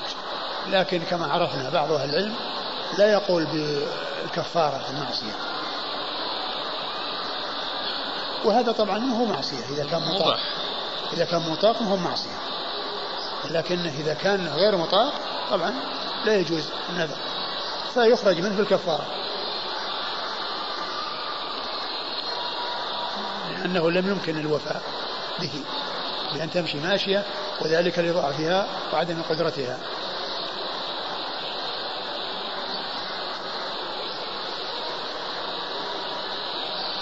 قال حدثنا شعيب بن أيوب قال حدثنا معاوية بن هشام عن سفيان عن أبيه عن عكرمة عن عقبة بن عامر الجهني رضي الله عنه أنه قال للنبي صلى الله عليه وآله وسلم إن أختي نذرت أن تمشي إلى البيت فقال إن الله لا يصنع بمشي أختك إلى البيت شيئا. ثم ورد حديث عقبة بن عامر وهو مثل الذي قبله ولكنه مختصر يعني ما ما ذكر فيه شيء. أمرت به فهو, فهو في اختصار. ولكن في الأحاديث التي مضت يعني ما يوضحه. قال حدثنا شعيب بن أيوب. شعيب بن أيوب هو؟ صدوق رجل أبو داود. صدوق رجل أبو داود عن معاوية بن هشام عن معاوية بن هشام وهو صدوق له أوهام أخرجه البخاري في الأدب المفرد ومسلم وأصحاب السنن صدوق له أوهام أخرجه البخاري في الأدب المفرد ومسلم وأصحاب السنن عن سفيان عن سفيان وهو الثوري سفيان بن سعيد مسروق الثوري ثقة أخرجه أصحاب الكتب الستة. عن أبي عن أبيه وهو ثقة أخرجه أصحاب الكتب الستة. عن عكرمة عن عقبة بن عامر الجهني. عن عكرمة مر ذكره هو عقبة بن عامر الجهني رضي الله عنه صاحب رسول الله عليه الصلاة والسلام وحديثه أخرجه أصحاب الكتب الستة.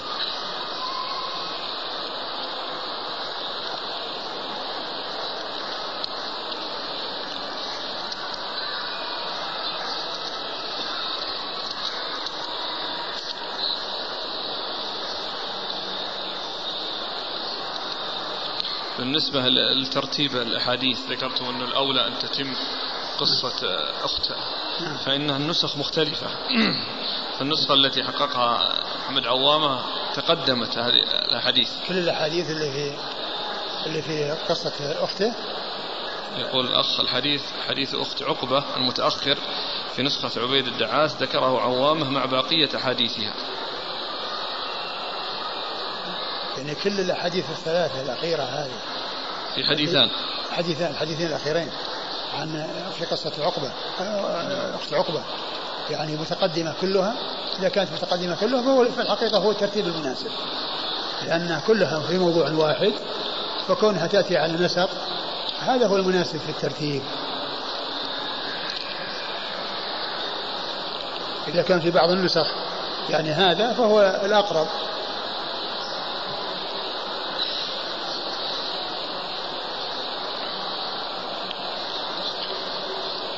قال رحمه الله تعالى باب من نذر أن يصلي في بيت المقدس.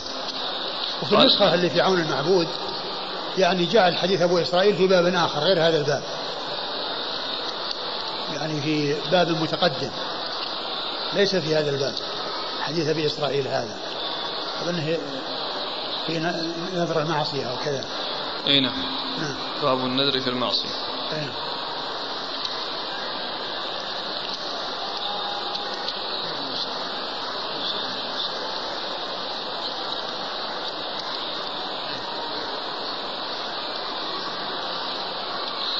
قال رحمه الله تعالى باب من نذر أن يصلي في بيت المقدس. قال حدثنا موسى بن إسماعيل قال حدثنا حماد قال أخبرنا حبيب المعلم عن عطاء بن أبي رباح عن جابر بن عبد الله رضي الله عنهما أن رجلا قام يوم الفتح فقال يا رسول الله إني نذرت لله إن فتح الله عليك مكة أن أصلي في بيت المقدس ركعتين. قال صلها هنا ثم أعاد عليه. فقال صلها هنا ثم أعاد عليه فقال شأنك إذا ثم أورد أبو داود باب آه، آه، نذر الصلاة في بيت المقدس. من نذر أن يصلي في بيت المقدس. من نذر أن يصلي في بيت المقدس. آه، إذا نذر أن يصلي في بيت المقدس فله أن يصلي في ما هو أفضل منه يعني كمسجد الرسول صلى الله عليه وسلم والمسجد الحرام. وأما يعني النذر للصلاة يعني في مسجد آخر غير الثلاثة ويحتاج الأمر إلى شد رحل فلا يجوز له ذلك.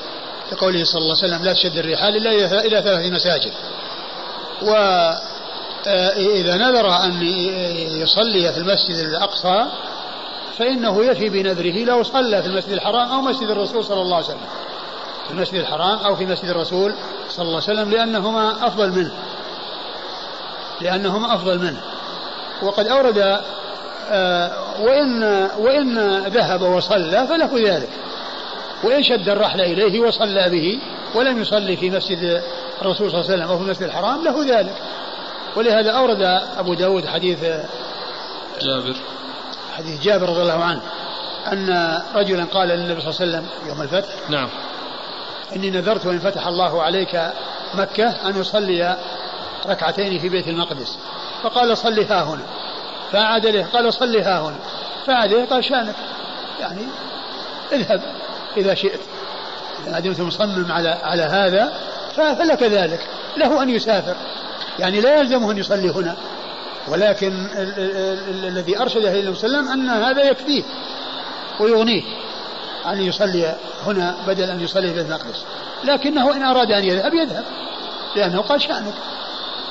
يعني إذا إذا إذا كان الأمر كذلك إذا شأنك يعني كما تريد. يعني فله ذلك. وإنما الذي أرشده النبي صلى الله عليه وسلم إلى شيء يغني عن هذا التعب. لأنه يصلي بالفاضل فيكفيه عن المفضول. لكن لو نذر وهو في مكان مثلا في بيت المقدس أن يصلي في المسجد النبوي أو في المسجد الحرام لا يجزيه أن يصلي هناك. لا يجزيه أن يصلي هناك؟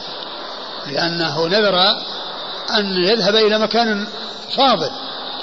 فليس يعني يكفيه أن يصلي في المسجد الأقصى لأن المسجد الأقصى دون المسجدين مسجد المسجد الحرام ومسجد الرسول صلى الله عليه وسلم. فمن نذر أن يذهب المسجد الأقصى يذهب المسجد الأقصى ويصلي به.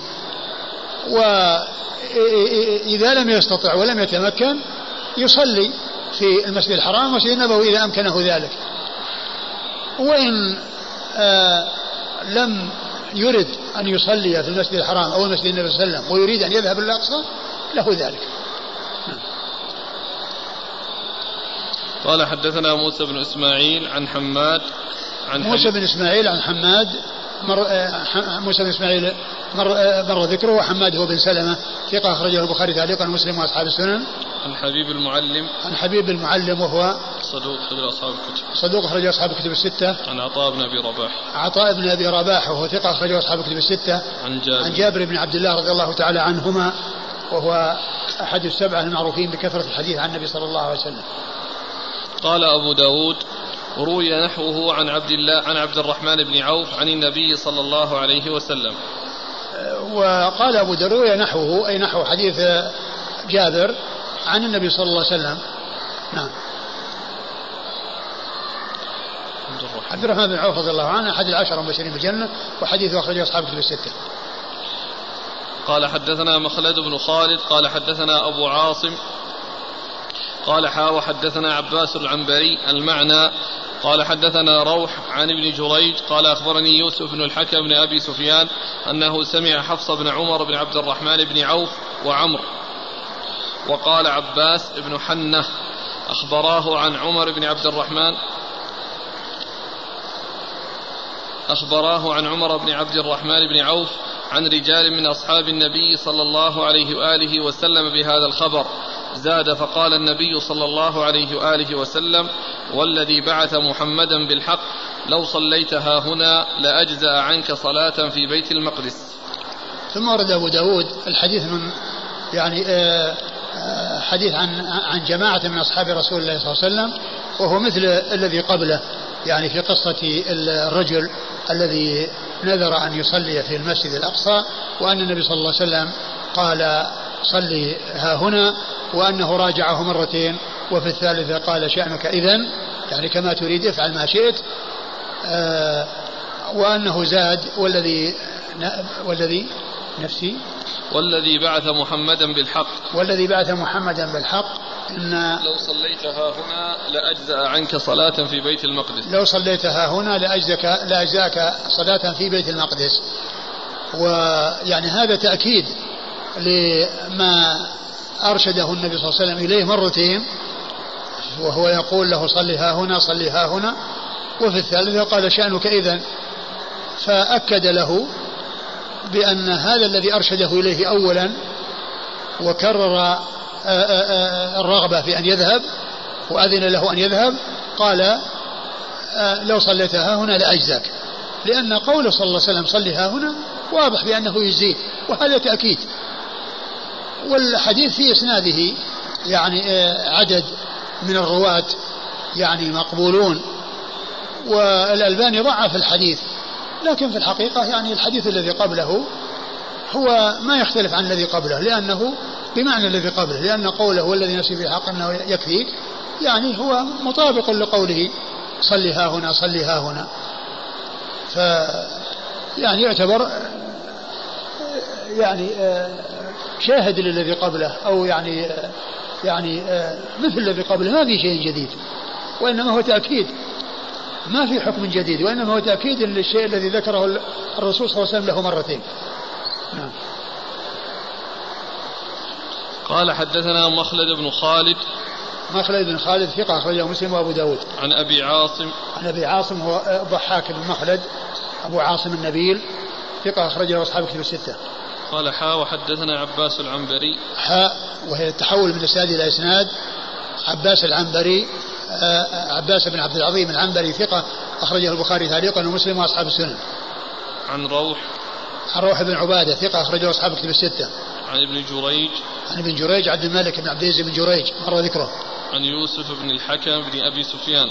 عن يونس يوسف يوسف بن الحكم وهو مقبول مجهول الحال وهو مجهول الحال هذا فين؟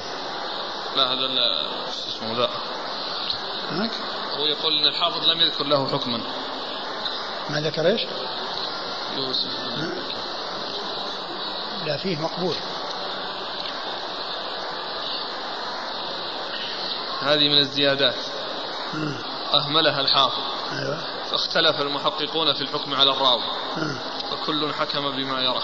أيوة. فعاد المرشد لما حققه ذكر أن هذه مما فاته فحكم عليه بأنه مجهول الحال لأنه روى عنه اثنان فأكثر ولم يوثق. وأبو الأشبال حكم عليه بأنه مقبول. وقال هذه الترجمة موجودة في التهذيبين وروايته في عون المعبود وراجع تحفة الأشراف ولا توجد في جميع أصول التقريب إلا في هامش هاء في هامش حاء مختصرة. طيب. ورواه أبو داود وحده. إيه كلهم أبو داود لكن طيب. الكلام الحكم. طيب. حتى لو كان مجهول الحال يعني كما هو معلوم يعني الحديث الذي قبله يعني شاهد له. ما في ما في شيء جديد إلا التأكيد بالقسم.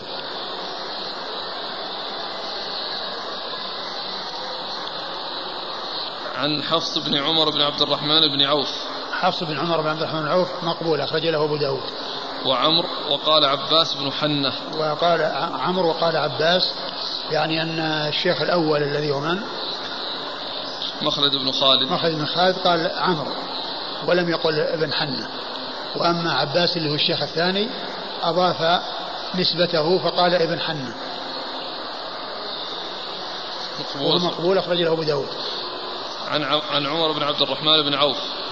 عن عمر بن عبد الرحمن بن عوف وهو مقبول أيضا. نعم نعم. مقبول اخرجه أبو داود. عن رجال من أصحاب النبي صلى الله عليه وسلم بهذا الخبر. بهذا الخبر أي المتقدم وفيه الزيادة هذه. وإبهام الصحابي أو الصحابة لا يؤثر. وذكر يعني أبو داود بعد ذلك في طريق أخرى أنه عبد الرحمن بن عوف. أو أن منهم عبد الرحمن بن عوف. قال أبو داود رواه الأنصاري عن ابن جريج فقال جعفر بن, عم بن عمر وقال عمرو بن حية. وقال أخبراه عن عبد الرحمن بن عوف وعن رجال من أصحاب النبي صلى الله عليه وسلم يعني ذكر منهم يعني ذكر عبد الرحمن بن عوف وذكر رجال يعني في هذه الطريقة التي من طريق الأنصاري والأنصاري هو محمد بن عبد الله الأنصاري وهو ثقة أخرجه أصحاب كتب الستة. من هو يا شيخ؟ نعم من؟ محمد بن عبد الله الأنصاري. ما يكون في ترجمة ابن جريج. ذكر الذي ذكرت وذكر يحيى بن سعيد. قال هو من شيوخه وروى عنه. بس يعني ما دام إنه من شيوخه روى عنه يعني معنى الرواية تكون قليلة. رواية الأكابر عن الأصاغر يعني طبعا ما تكون يعني على الجادة. يعني خلاف الجادة وإنما الجادة الأصاغر عن الأكابر.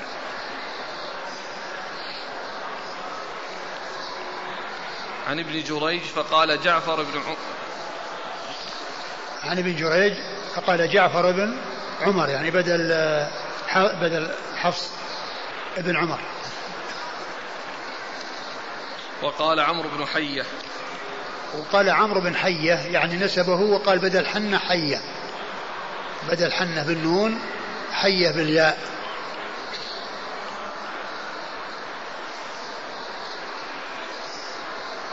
وقال أخبراه عن عبد الرحمن بن عوف وعن رجال من أصحاب النبي صلى الله عليه وسلم. يعني فيه ذكر أو تسمية واحد من هؤلاء الرجال الذين أبهموا في الطريق التي أوردها أولا وهو عبد الرحمن بن عوف رضي الله تعالى عنه.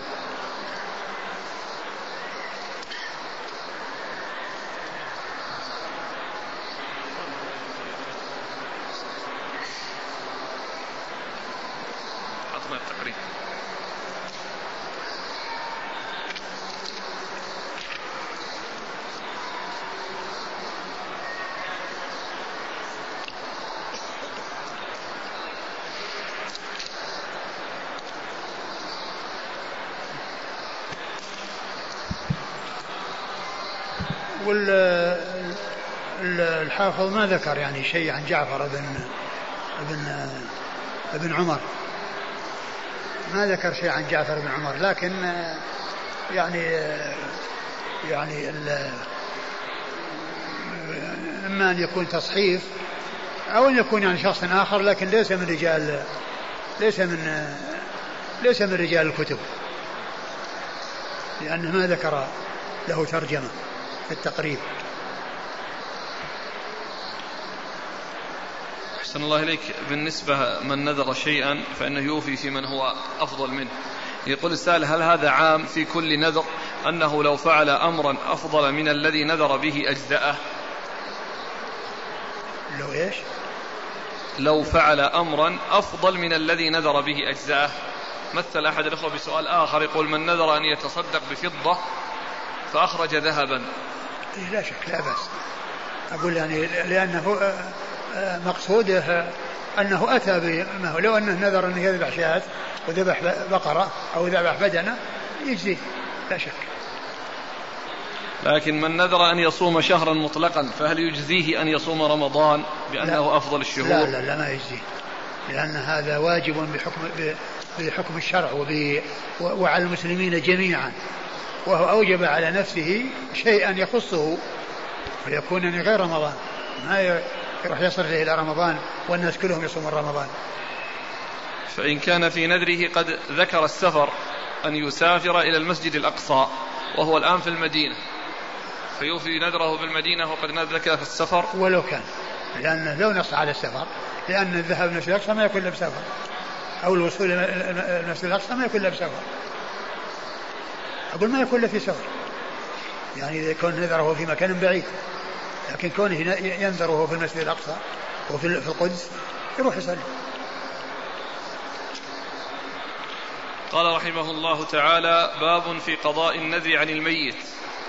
قال حدثنا القعنبي قال قرأت على مالك عن ابن شهاب عن عبيد الله بن عبد الله عن عبد الله بن عباس رضي الله عنهما أن سعد بن عبادة رضي الله عنه استفتى رسول الله صلى الله عليه وآله وسلم فقال إن أمي ماتت وعليها نذر لم تقضه. فقال رسول الله صلى الله عليه وآله وسلم اقضه عنها. ثم ورد أبو داود باب قضاء النذر عن الميت. الميت إذا مات وعليه نذر فإنه يقضى عنه. إن كان يعني ماليا فهو يخرج من تركته ومن ماله من أصل التركة. وإن كان غير مالي كالصيام فإنه يصام عنه يصوم عنه. يعني يصوم عنه وليه يصوم عنه يعني بعض أقاربه. و لأنه جاء في الحديث يعني من مات وعليه صيام صام عنه وليه كما سيأتي. الحاصل أن الميت إذا مات وعليه نذر فهو دين. يعني إن كان يعني يتعلق بمال وله مال خلفه فهو في أصل التركة لأن حقوق الله عز وجل وحقوق الآدميين مقدمة الديون مقدمة على الميراث لأن الميراث من بعد وصية يوصى بها أو دين. فيخرج يعني الواجب أو الشيء الدين الذي عليه سواء كان لله أو للعباد. آه، وإذا كان يعني شيء يتعلق بدني كذا مثل الصيام والصيام جاء ما يدل على أنه يصام عنه فإنه يصام عنه. وأورد حديث سعد بن عبادة رضي الله تعالى عنه. حديث؟ حديث سعد بن عن عبد الله بن عباس أن سعد بن عبادة نعم حديث عبد الله بن عباس أن سعد بن عبادة الحديث عن ابن عباس ليس عن سعد بن عبادة ولكن حكاية عن سعد بن عبادة أنه استفتى رسول الله صلى الله عليه وسلم وقال إنه أمه ماتت وعليها نذر فأمره الرسول صلى الله عليه وسلم أن يقضيه عنها. قال اقضي اقضه عنها. اقضه عنها. ودل على أن النذر يقضى عن الميت. نعم. أحسن الله. إن كان ماليا فهذا يخرج يعني واجب لكن إن كان صوم هل يجب على الأولياء وجوبا؟ الظاهر أنه ما يجب. أنه ما يجب ولكنه يستحب. وكذلك يعني لو كان عليه نذر مالي وهو ما عنده تركة ما يلزمهم أن يخرجوا عنه ولكن يستحب. قال حدثنا القعنبي. القعنبي عبد الله بن مسلمة القعنبي ثقة أخرج له أصحاب كتب الستة إلا ابن ماجه. قال قرأت على مالك. مالك بن أنس إمام دار الهجرة المحدث الفقيه أحد أصحاب المذاهب الأربعة المشهورة من مذاهب السنة حديث أخرج أصحاب كتب الستة. عن ابن شهاب. عن شهاب محمد بن مسلم بن عبد الله بن شهاب الزهري ثقة فقيه أخرج له أصحاب كتب الستة. عن عبيد الله بن عبد الله عن عبيد الله بن عبد الله بن عتبة بن مسعود ثقة فقيه أخرج له أصحاب كتب الستة. عن ابن عباس وقد مر ذكره.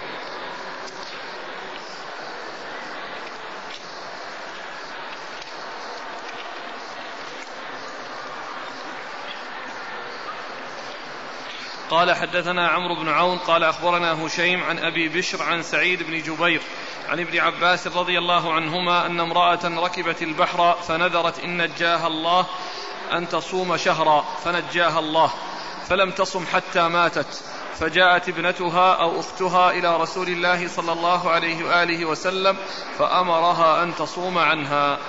ثم أورد أبو داود حديث حديث ابن عباس أيضا أن امرأة ركبت البحر فنذرت إن نجاها الله أن تصوم شهرا وأنها ماتت قبل أن تصوم فجاءت بنتها أو أختها تستفتي رسول الله صلى الله عليه وسلم فأمرها أن تصوم عنها فدل هذا على أن آه أن أن النذر يقضى عن الميت ولو كان يعني آه يعني صوما.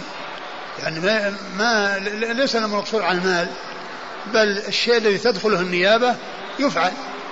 يعني كالصوم والذي جاء فيه نص وأما الذي ما جاء فيه نص لا يفعل نعم فإن كان قد نذر صلاة ما يصلى عنه لأن لا يصلي أحد عن أحد قال حدثنا عمرو بن عون عمرو بن عون ثقة أخرج له أصحاب كتب الستة. عن هشيم. هشيم بن بشير الواسطي ثقة أخرج له أصحاب كتب الستة. عن أبي بشر. عن أبي بشر وهو جعفر بن إياس ابن أبي وح... المشهور بابن أبي وحشية. ابن أبي وحشية وهو ثقة أخرجه أصحاب كتب الستة. عن سعيد بن جبير. سعيد بن جبير ثقة أخرجه أصحاب كتب الستة.